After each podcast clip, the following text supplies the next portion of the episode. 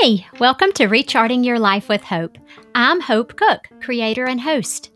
If you feel stuck, restless, overwhelmed, or dissatisfied with your current life, despite your life looking pretty good on paper, or at least on social media, I can totally relate. Together, we'll figure out how to take the next right step. I'll interview women who are a little farther along on the path and get tips and ideas from them. I definitely don't have it figured out, so I'll share the ups and downs of my own journey with you. Let's get started because life is too short to waste in autopilot. If you want to be the best possible version of you, you're in the right place.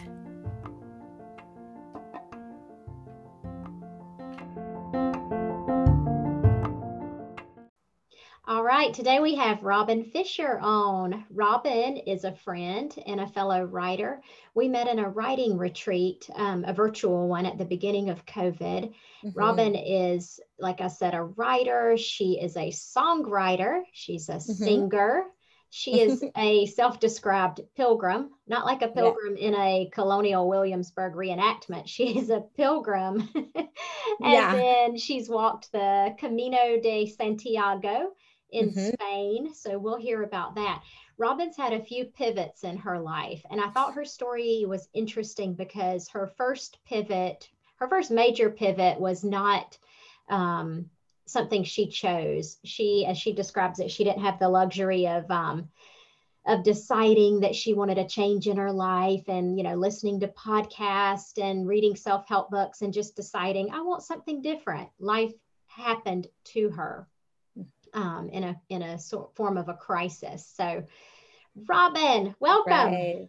Oh, hi. Oh, I'm so glad to be here. Thanks for having me, Hope. This is great. Thank this is you. Great. Yeah. And, and Robin, I hate to start with um, the crisis, but I think that I think that is sort of the beginning of um, of one of your journeys. Yeah. So that was back in 2015. Will you walk us through sort of what your life looked like at that point? Okay. Um, I'd love to. So I, at that time, I, I was teaching high school. I was a high school English teacher.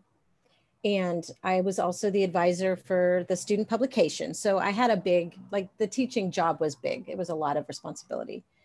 Then, right around 2013, I moved my mother to be closer to care for her. She had dementia. In 2015, um, she passed away. But all at the same time that I was like juggling mom and my job, my husband had this sort of undiagnosed um, list of problems, this undiagnosed disease going on. He was just, we struggled for years to kind of figure out what was going on, this exhaustion. And I'm not going to go into all of it. But in 2015, he had stopped driving and I was juggling mom and I was juggling school and I had people coming to reach him. I was, it was kind of crazy making. It was like I at that time I would be grading papers at two in the morning because it was the only time I had. So there was wow. like no sleep. Um, and then my mom died in December of 2015, four years ago. Mm-hmm. And then a month later, my husband had a crisis that landed him in the hospital. So that that was the crisis we're talking, the, the big crisis we're talking about. So I was, I was already juggling a lot of stuff. Yeah. And he he what happened in the hospital what happened is he left the hospital needing 24 7 care, period. 24 7 like care. Yeah. Yeah. Wow. And he really did. He came, um, it was just clear that I couldn't leave him alone when I was working. And it was starting to look like that in the fall and I had friends coming to see him. He had been he had been officially diagnosed that January with Lewy body dementia. Wow. So um, we we had figured there was something in the Parkinson. It's it's it's a disease that is um, it, it's a Parkinsonian disease, a neurological yeah. disease, but it affects cognition and and your muscles both. It, mm-hmm. it affects everything. You're mostly it isn't really it isn't a like a forgetting disease like Alzheimer's kind of dementia, but it's um, more of a loss of executive functioning kind of. Yeah. And my husband was a PhD in English. He was a writer. He was a brilliant man, um, and little things would happen. And he was also a musician, a really great singer, a really great singer songwriter. Um, so you, and he would. you were going to take care of him yourself mm-hmm. or were you going to have to hire somebody?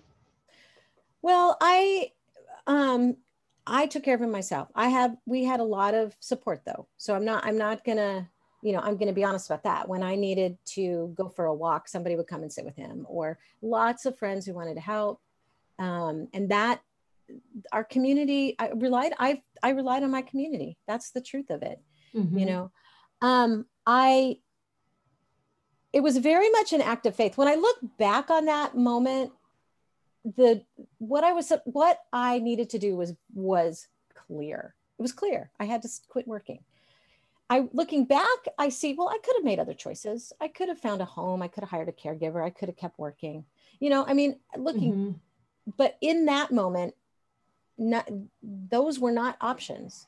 Yeah. I knew for one thing i knew intuitively i didn't know very much about the disease that he had i mean I, we've been we've been on a journey of trying to get him diagnosed trying to figure out what was wrong with with him with his exhaustion and stuff um, for a couple of years actually um, so it reached the point where you had to you quit teaching and you were home with bill yeah i i knew intuitively what i what i meant to say is i knew intuitively that it I didn't have that much more time with him. Yeah. It, it wasn't that anybody told me that. The doctors mm-hmm. didn't say I didn't they didn't really help me with with those kind of decisions, but I knew intuitively that this was the end and I wanted and this was it. I needed to be with him. I don't know. Mm-hmm. It was it was super clear and it was a leap of faith. I didn't know how we were going to afford.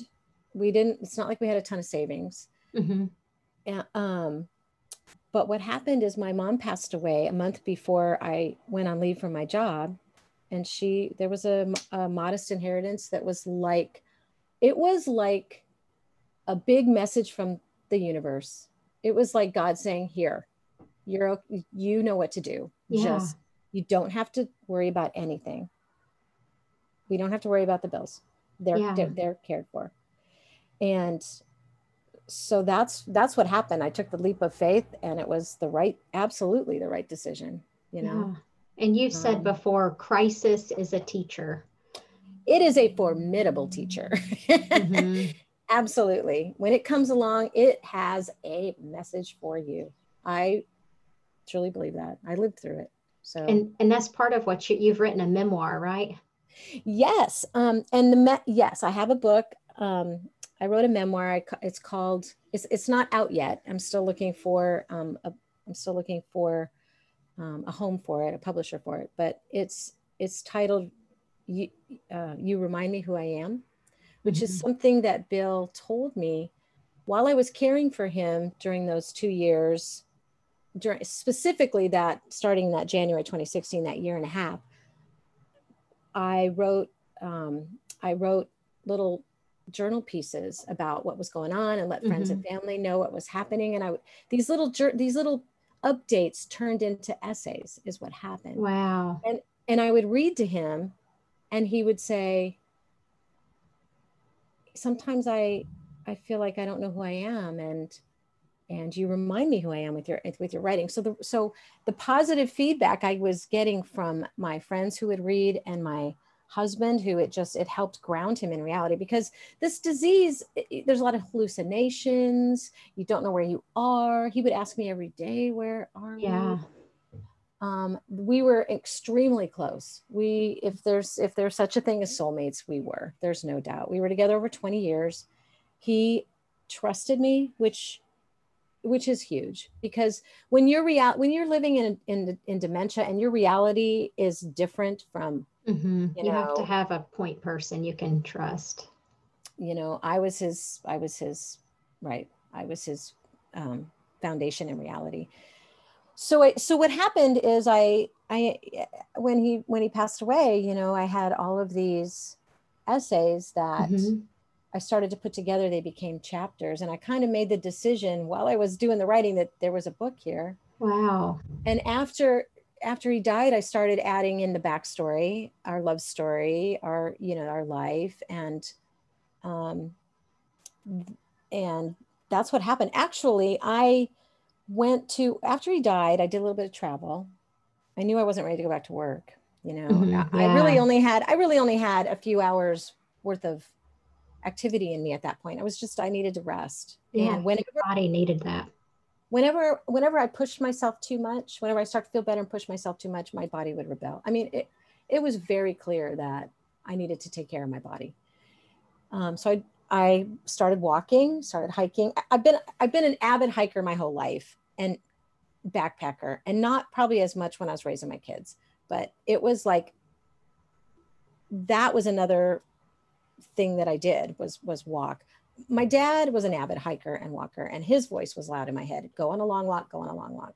Mm-hmm. So after Bill died, I, I, did a little travel. Came here, came to Maui, where I am now. I have family here um, for a little bit, just to just to have some warmth and get in the warm water, and that was very healing. Um, I went to Mexico to a writing conference, yeah, and brought a little piece of my brought a little piece of my memoir. I met um, Nadine, who who I hired to be my coach, and she coached me through finishing my memoir. Um, and y'all then, heard about Nadine in an earlier episode with Michelle Rado. Right, we'll right. Nadine on the podcast too. Yeah, you need to get her on here, right? Um, and then I walked the Camino, and that's a 500 mile, 800 kilometer walk across northern Spain. It's an ancient pilgrimage that's why I call, that's what we call ourselves pilgrims. It's a pilgrimage. Yeah. Medieval, like you know. You said that so casually. You're just like, and then I walked the Camino, just 500 miles. How long does that take? Um, it took me, and and everybody's different. You know, um, it took. I walked 12 to 15 miles a day. Yeah. Every, every day. I took one day off to rest. One day I had a blister and I rested and I and there was one day that I did like a short day, uh, just a short, mm-hmm. um, and one day I took off. So that and and actually that was because I wanted to explore the town too. Robin, I love that a physical journey was part of your real journey. Yeah. And it sounds like it was very healing too. And it's become a thread that you have woven into your life because now you write about mm-hmm. pilgrimages and and walking and your podcast is about walking right?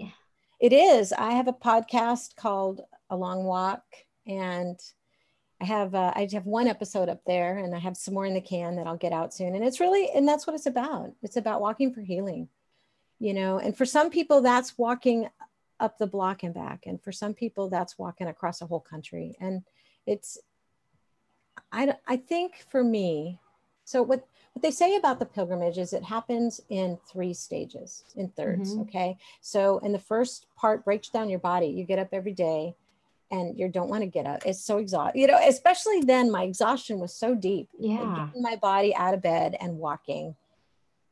That was a, that was a physical challenge. There's this physical challenge. Mm-hmm. The second so you get through the, and and and the and the, the whole thing you know there's there's 500 miles. So the so there's a third it could be linear it could be not linear. But once you're once you kind of get into a groove mm-hmm. then this sort of the second part of the pilgrimage is really the the your mind and your emotions. It's totally happened that way for me. I'm walking i'm de- i'm think i'm not thinking about my anxiety and my grief and i am but mostly mm-hmm. i'm thinking about my knees and my feet and my back right. in my body and I'm hungry and I need to drink some water or, or, whatever it is. I'm thinking about my physical body. It pulls me away from those those crazy the crazy making emotions. Mm-hmm. So but the second half your body is is used to this somewhat and now the emotions bubble up. And for me mm-hmm. what came up was was forgiveness. Um, I think I was pretty much in in an anger phase when I started of the of the grieving process. Another journey that isn't necessarily linear but yeah. but i was angry. You know and i wasn't and it's the funny thing about it too the dumb thing about it i wasn't angry at bill for dying. I was angry at him because i ha- hadn't had any dreams about it. He hadn't come back to yeah. visit me. It was it's a magical thinking. I was like where are you? You really are totally gone. see that. God there's this just this re, re this reality because he's alive in my memories alive in in his music but then this reality hits you that he's not here. Yeah. he's just so gone. So i was dealing with forgiveness. I was forgiving myself maybe for because you start you think back you think back about you the way you cared for this man. And, mm-hmm. and think back about how there were times I was impatient especially when we were didn't know what was wrong with them. And yeah. a lot of self forgiveness um, he was he's my second husband. I was married once before and I even that stuff came up from my first marriage forgiveness of that young woman that got married too soon and to the wrong guy you know? All this is while you're walking. All you're this kind is of processing this. oh my gosh i'm processing so much. So this is the spiritual i mean this is the mental emotional part. Yeah. Then the then that third part you're wide open. Your body is stronger.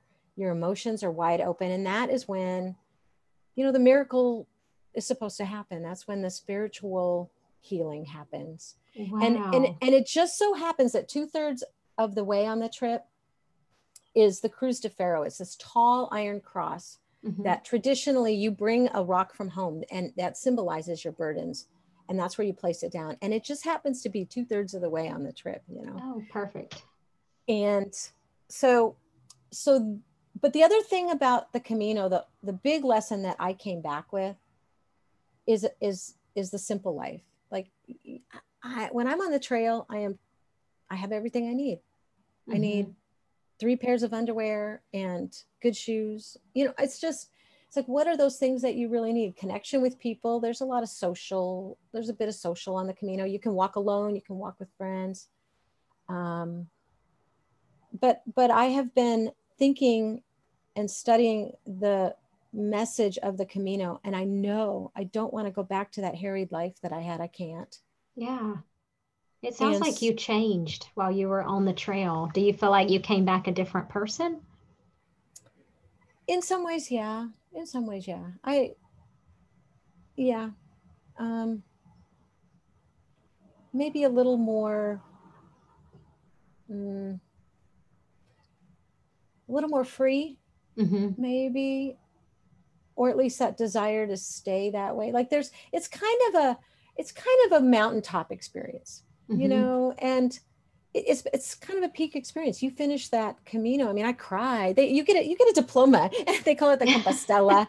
the Compostela, and they it's this medieval, you know, the ancient looking writing. They actually give you this piece of paper. They ask you your name. You write it down. How many miles did you walk? You write it down. Um, and I like I cried when this young woman wrote my name down on the paper. Yeah. You know? it, and it's the journey you describe, I think so many of us go through that on our lives, in our lives, and you went through it in such a physical, acute way. And yes. it's, it's just, it's so symbolic of, of the journey we all go on. It's a metaphor yeah. for our life. It absolutely is. It absolutely is. And for me, it was a big part of my healing and grieving, but it was just the start you know it was the beginning and of my my new life i guess my new chapter how did you once you got back what were some steps how, did you feel stuck at that point when you got back like what do i do now do i return to teaching or how did you find the next step i did what what happened is i i came back and i i knew i wasn't ready to go back to work full time and I thought, well, I will. Um, this is what I did. I I I got my paperwork together to become a substitute teacher, mm-hmm. but I never took a job. Every time a job came up, and it comes up online, and you you can plan ahead and pick the jobs you want. Perfect for me, right? A little bit of money back yeah. in the class, big toe back in the classroom, for, and flexibility. I can take the jobs I want. I don't have to take the jobs I don't want. Mm-hmm. But every time a job came up, I had I I had an anxiety attack that's a sign. and it was like, okay, now. So I I eventually like just put that aside. And I knew I needed to write my book. You know, that was kind of uh, that that was the push. I call it the push because that's what it felt like. Mm-hmm. So I actually felt a physical push on my head and my back. It was like kind of from above, and it, it was like it's just this physical thing pushing on me. And there's and, Bill. And, and I'm like, sit at the computer. And when I would kind of have this sort of grief inspired, inspired, what a word, um, anxiety, if I would sit down at the computer, it pulled me out of my grief. It's like I all of a sudden I'm the observer. I'm I'm writing a I'm I'm not in this crazy emotion. So yeah, so what I did is I went to I, I went to California to some friends who offered me a place just to just a little retreat. I had a little uh-huh. writing retreat, a little writing and yoga retreat there. It was really great. And just for that was only a couple of weeks. I had to come back. I had a responsibility back here. I was um, also at all of this is that I ran the music program for our local Unity Church. So I kind of got back into doing that after I got back from the Camino. And it was too soon, to be honest. I did it for a while, but I came back because I had a responsibility and I and I walked into my house after being gone and I walked into the front door and I went, I don't want to be here. I don't want yeah. this life. I don't want this house. I don't want the anything. So I that started churning. I got I finished out my responsibility with the church. I started um I started the process of of selling my house. Um there's another thing, there's another part of the story I haven't shared with you, and that is that another really good friend of mine passed away during this time. She was mm she was um, almost the punctuation on my relationship with Bill because she was our music producer. We put out a couple of albums together. She was a, a spiritual and a and a um, and a musical mentor. And mm-hmm. I would go up and see her during during that time that I was that I was back from the Camino. I went up to see her probably six months every week for a couple of days. I brought all my own stuff. I brought my own sleeping bag, my own everything. I didn't want her to feel like she had to take care of me. She's kind of that kind of person. She's a mm-hmm. hospitality mm-hmm. person. It's like, yeah. I'm bringing my own food, I'm bringing my own everything. I'm just here to hang out with you. And we became a bereavement group of two because she had lost her husband the year before. Bill had died. So, what had happened is when she passed away in the following January, I was I was done with the church. I was done with my house. And I immediately like sold my house. So mm-hmm. it was right. It was like, I'm done. Everything, it was almost like that was like the end of that chapter. So yeah. I sold my house. I went back to my friends in um, California to finish my book. And that was it. It was the push in the book. Anything that took me away from that, I felt I felt anxiety. I felt the pushback. So I finished the book that's what I did. I spent six weeks. I didn't come back until I was done. So I, I have some stuff in storage and I started my life as kind of a vagabond at that point. Yeah. so um let's see what what else? Um, so, so you've t- taken these steps up until this point, and then did you find yourself saying, "I feel free," or did you feel more lost at that point? Like, I need to figure out what my next step is. I I think both. I think um, I feel the pull to be with family. I feel the pull to walk the trails. I feel the need to start creating an income again. And so uh, there were like all these different things pulling me a little bit. Mm-hmm. And and I I felt scattered. So I, I don't know if that quite answers your question, but I did. And what I did was I um okay, so where are we in the in time frame? I guess I I'm thinking I'm specifically thinking about this past year with the pandemic because yeah. I had planned on um, let me think. I had i had i had planned on um, going back to spain to volunteer oh, and wow. walk some more. I was supposed to do that in september. Um, and the pandemic hit and my daughter asked me to come and stay with them and, and do childcare during the summer. So so you became a nanny I became a nanny for, I was the granny nanny for about five months.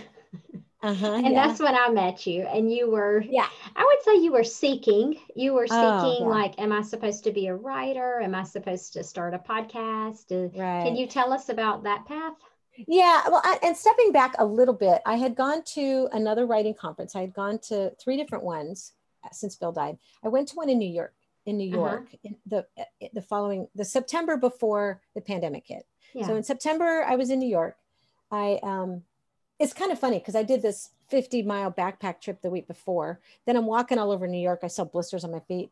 It, it was a really exciting time kind of for me because this was a, a pitch pitch conference and I met another really uh, wonderful group of women writers, most who write fiction, but some memoirs. And we we honed our pitch. It was almost like a four day masterclass. Uh-huh. And and we met with agents. And one of the agents said to me, "Nobody, probably you're not going to get a book deal until you have uh, an online presence." And so that's the point with the platform building, right? Ah, okay. So that's when. So I came back from that. I I did a little. I did some work to to um, renew my teaching credential to keep that alive. So that took a little bit of time. And then I signed up for the class and that's when I met. And then the pandemic hit. So now I'm I'm watching um watching my son every day, doing the doing the class on Sunday Your grandson. morning. My grandson. Yeah. I say so? My grandson. Thank you for mm-hmm. correcting. And I was walking every day. I was and it was during this time too that I lost more weight. I lost some weight on the Camino. I gained it a little bit back. I lost another 20 pounds just, and really, and I'm back again on the Camino in a way at the beginning, working on my healthy body. It's kind yeah. of interesting. It's like a spiral and taking care of Henry. We are outside playing every day. We are, I'm watching what I eat. We are taking walks every day and, and I'm listening to podcasts and I'm reading self-help books. And trying to figure out what direction it would be best, right? So I tried a lot of stuff. You know, I've heard you say action creates clarity, right? But you had a lot of action, Robin. Every time I talk to Robin, she's like, I signed up for this. I have I did. signed up for I this. and I had, okay, I actually had an aha just like last week. Yeah. A few days me. ago, even it was like this so obvious that push you know that every time i like would go in a different direction and have this little anxiety and have this freak out the push would push me back uh-huh. and that happened to me in the middle of the night i woke up and it was just so obvious that i was getting i'm not going to say off track but just that my was losing my focus yeah. and i have to be honest with you hope that your podcast was part of what got me the aha because I could see how focused you were. And it was like, man, what am I, what should I focus on? It's true. It was like, okay, you have lost sight of the fact that you are, that you are working on your book. My book has, it's in the final revision phase stage. I have a list of things I want to do with it it's time to get back to that rather than okay yes i signed up for a course on how to be an e-commerce person i signed up for a course on pitching i signed up for a course on how to make money as a blogger i'm still like i read all these all these books on you know how to focus how to make money how to be an artist how to be a creative yeah like, do you think you were procrastinating like you were just I, absolutely yeah absolutely and and yet I learned a lot in the process. So, mm-hmm. so it brought, it was, it was the peak I climbed and looked out and saw, oh, I really need to be over there. But helped me see, it helped me see from an, other perspectives. And I that's always that. good. I think that's always good. I think so. I One think, of the, oh, go ahead. I was just going to say, I think that's a lesson in, I do always talk about follow your curiosity and try this yeah. and try that. But there's a big but you can definitely overdo it. And if you yeah. put too many things in front of you, you're not going to see the thing that matters the most. And so right. I love that you had the dream about, or you woke up in the middle of the night and it was so clear. It the push yeah. was just back. It's like you forgot what you were you forgot the point and it's true i i kind of had i had gotten mixed i had gotten um, lost in the details yeah you know so. what were you going to say Oh, I was gonna say that one of the podcasts I listened to, and one, and you had asked me about that earlier, like um, before we before before we started this interview. Mm-hmm. You, had, you you had asked me about what books and podcasts. Um, and one of the one of the people that I I stumbled upon is the is the Good Life podcast, mm-hmm. Jonathan Fields, and he had interviewed Light Watkins, the meditation teacher, mm-hmm. and there was a teaching that he said there's a Vedic teaching that says if you have a choice between the status quo and the unknown, the safest place is the unknown. And the more you pick that path, the more comfortable you will be outside of your comfort zone. Because over here in status quo, because nothing stays the same, mm. nothing stays the same. So if you're over here in the status quo, you're going to try to keep things the way they are. Well, the world the world is going to butt up against it. There's going to be friction. The resistance is what's going to drive you crazy. Mm-hmm. And it was like the like a really good teaching because that that's what I need to do. Yeah. And that's what you've avoided, I guess, and and that's exactly what you need to do. What I'm really comfortable is in school, taking yeah. classes, taking courses. exactly. Mm-hmm. Putting that's off the real zone. action yeah that's yeah. yeah. i was i'm way more comfortable in taking classes in fact i was not going to start a podcast until i took another course on how to start a podcast and i was on the phone with um, a lady who's sort of coaching me in this and she said publish them right now. And i said right what do you mean right now? She's like let me watch you like do it while we're on the phone because i already had mm-hmm. them done. And oh gosh that was scary but you know it's good. It's good to take the steps into the unknown. Yeah. I mean yeah. And robyn you were talking about the word recharting and how that oh, applies to your life. I i love the title of your podcast hope because recharting your life i love the ing on there because you could have called it rechart your life but you didn't. You called it recharting and the the implication there is that it's constantly happening. Mm-hmm. you know it's motion. We're constantly doing that. And we have to. It's like i made i took that big leap of faith. I've done hard things. I took care of my husband. I was with him every moment. You know a lot of people say i couldn't have done that. And you know it was clearly the thing i needed to do at the time. And i learned that i have a caregiving bone. I mean i i enjoyed it the process. And then and then I step back and I have anxiety over hard things. And I'm like okay go back and remember you're you know it's always doing this. You know I did that. Mm-hmm. okay but now that isn't that's just a time a season a chapter. We're going to rechart over here. I just feel like we're constantly steering because we're yeah. constantly moving I guess yeah waves are constantly knocking against us trying to change our course and yeah yeah so Absolutely. what so if you look ahead, I know we can't predict the future, but what do you see? What are you moving towards? Okay. What are you excited about? Um you know that I don't see very far in the future. That's that's something that scared me in the beginning of this grieving mm-hmm. process. I mean, in the beginning, it was a day at a time, a week mm-hmm. at a mm-hmm. time. Then it became a season at a time. So right now, I'm spending the season of winter, the literal winter season, with my family in Maui, which is a pretty blessed place to be. Um, and then I will go back in February, where I have another grandbaby coming. Oh. So and Robyn is not old. She's talking about grandbabies like she's a. I'm 56. Okay, I'm 56 years old. Um, I have three children, and one is married with children. My other two kids are partnered but not married and have no kids. So, um, but I have a grandbaby coming at the end of February. So I hope to, to I hope that the pandemic doesn't make it.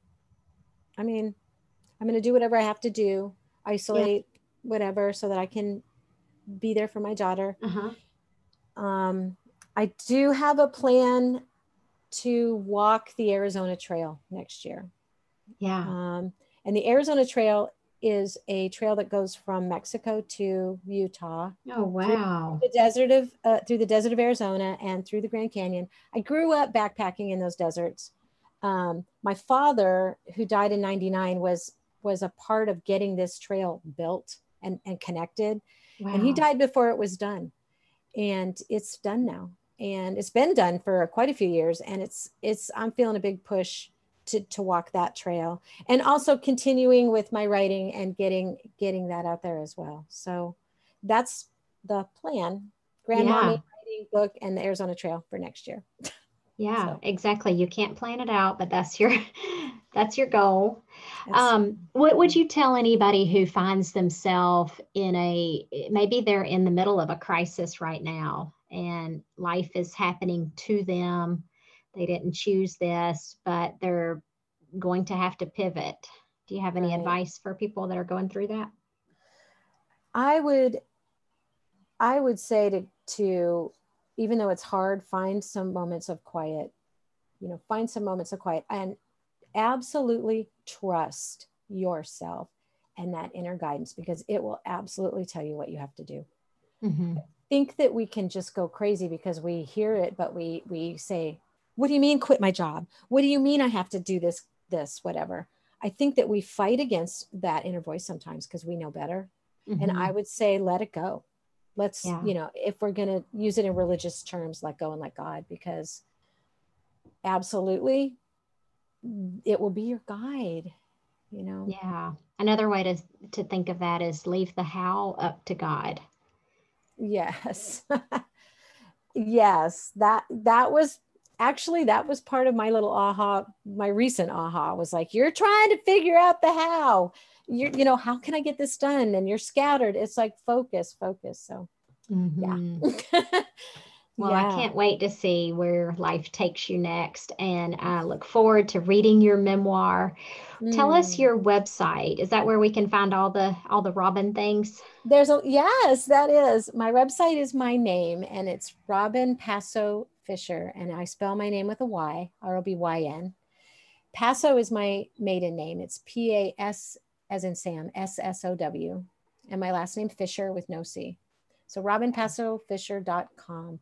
I have music up there. I have writings. I have um, links to other things too. So You're so talented. Y'all should listen to her music. oh, thank you. Thank And you. And thank I you mean- for thank you for sharing your story. I know it's it's not easy at Christmas to go back and talk about a painful time, but I hope your story is um, helpful to others who may be going through it or who may go through it in the future. Yeah. Yeah. Uh, well, you're welcome. And thank you for having me. It's, um, you know, the most personal stories, honestly, are the most universal. So hmm it's a good thing to get them out there, I think. So Well, thank you for sharing. thank you. This has been a blast. And I love your podcast, Hope. Thanks, Robyn.